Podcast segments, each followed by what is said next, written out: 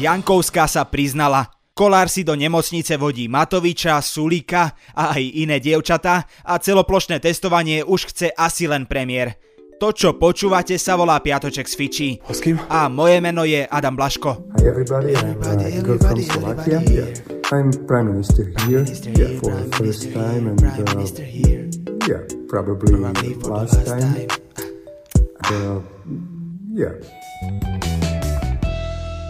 Monika Jankovská sa priznala k trestnej činnosti. Priznala úplatky, vybavovačky rozsudkov, komunikáciu s Marianom Kočnerom aj hádzanie hovienok na návštevníkov ZO.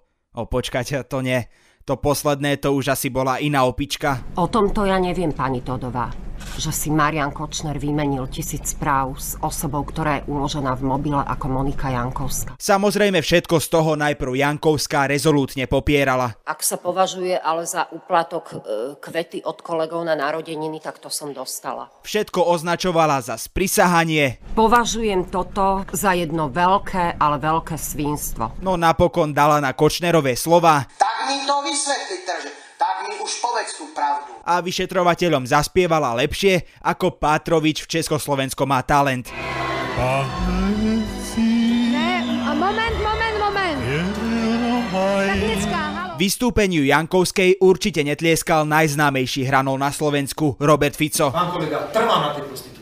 Fico sa teraz totižto snaží urobiť všetko preto, aby to vyzeralo, že nie je v strese. Takmer každý deň má tlačovku, chodí po protestoch, dokonca chce zvolať referendum. Rovnako ako Andrej Danko či Peter Pellegrini.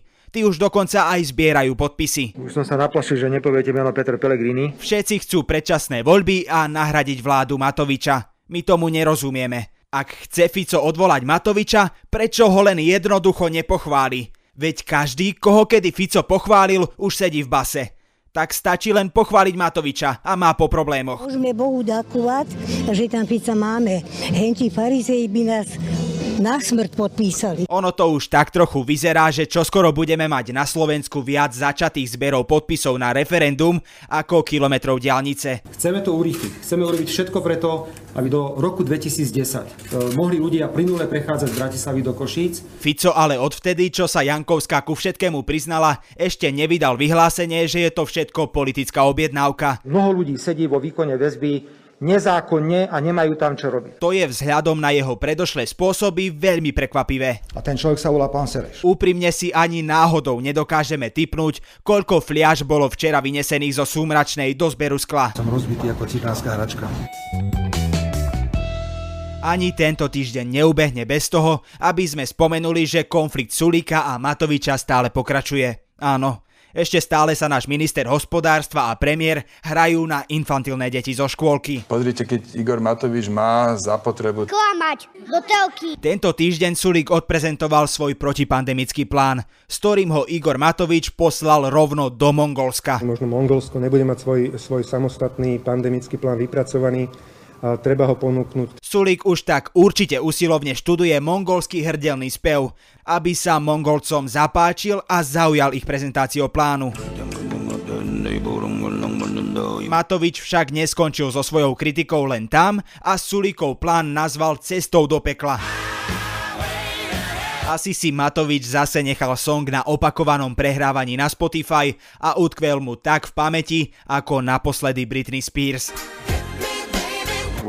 Sulík už počas prezentácie svojho plánu avizoval, že mu Matovič odkázal, že o neho záujem nemá. Viete, úprimne poviem, nie je relevantný. Sulíkovi tak už fakt ostáva len ten Excel a teplé rožky, prípadne ešte to hrdelné spievanie. Matovič totižto prišiel s vlastnou predstavou plánu. Tá zahrňa tri kola testovania a jedno z nich sa má uskutočniť rovno na Mikuláša, 6.12. Všade inde v strednej Európe na Mikuláša trčia deťom z úst paličky od lízatok. U nás možno budú paličky trčať z nosa. Lenže plošné testovanie už neodporúča ani konzílium odborníkov. Podľa ich slov takéto testovanie odčerpá energiu už aj tak vyčerpaným zdravotníckým pracovníkom. Konzílium asi zabudlo, že tu sa to riadi len podľa jednej, jedinej entity. Igor Matovič. Zboží vúle král. Odborníci asi tiež nefandia verzii Vianočného venca so štyrmi testami na miesto štyroch sviečok. Sú schopní znášať aj negatívne informácie a, a držať basu. Konflikt Matoviča a Sulíka však bol zažehnaný. To už na nich asi dolieha prichádzajúca vianočná nálada radosti, pokoja a testov hlboko v nose. Roztržku neukončil nik iný ako Zuzana Čaputová, ktorá apelovala na zmierenie konfliktov a dokonca si predvolala aj samotného premiéra. Matovič sa následne každému ospravedlnil a zdá sa, že vojnová sekera bola na teraz zakopaná. Tragédom týždňa je muž, ktorý sa ako jediný v koalícii nezapojil do hádok. On by sa síce chcel, no musí ešte počkať, kým mu dokvapká infúzia. Jeho meno je Boris Kolár.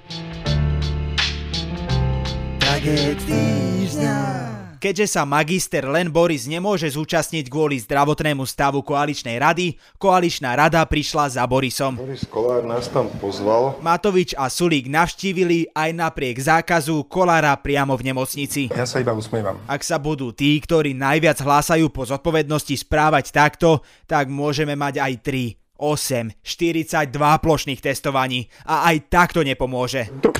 A koaliční partneri dokonca neboli jediní, ktorí Kolára v nemocnici navštívili. A je, je, to som sa bála. Sestričky nemocnice, kde Boris Kolár leží, sa stiažovali, že napriek zákazu návštev za predsedom parlamentu chodia aj jeho priateľky. Niektoré tam dokonca prespávajú. Tak pred chvíľkou mi písali ženy, Ženy ročník 58, 59, 60. Kolárove dámske návštevy údajne nedodržiavali žiadne pravidlá ani hygienické opatrenia a po oddelení chodili bez rúšok. Rúška nemali asi preto, že Kolár im vždy vysvetľuje, že nepotrebujú ochranu. Alebo aj preto, že keď dáte tisícky eur za to, aby vaše pery vyzerali ako zobák káčera Donalda, nechcete ich zakryť rúškom a už vôbec nie v prípade, keď ste prišli za sponzorom ďalšej plastiky. Vám ide len o vaše zadky, o vaše prdele a z 30 eur sa mám najesť. A rozmýšľam, či si kúpim tie blbé lieky alebo jedlo.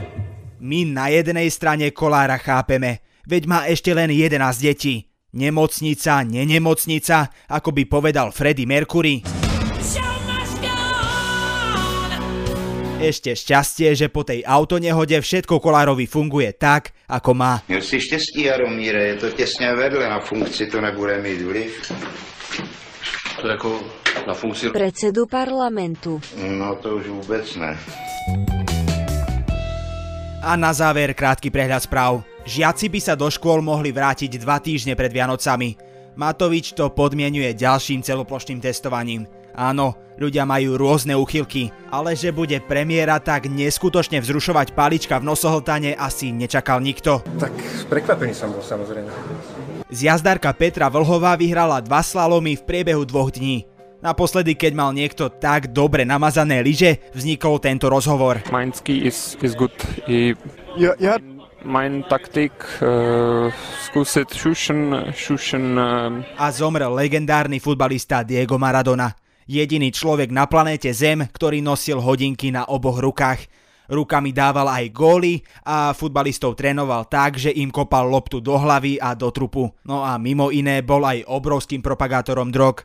Navzdory tomu všetkému sa však stal vzorom celej generácie futbalistov.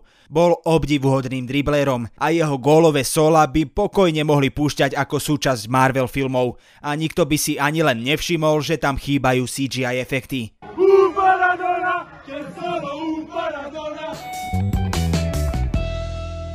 Tento podcast pre vás pripravujú aj Miška Rošková, Kristina Janščová a Viktor Hlavatovič. Ďakujeme, že nás počúvate a za to máme pre vás jeden taký malý recept. Skúste si všetci svoj život užiť aspoň tak, ako Boris Kolár.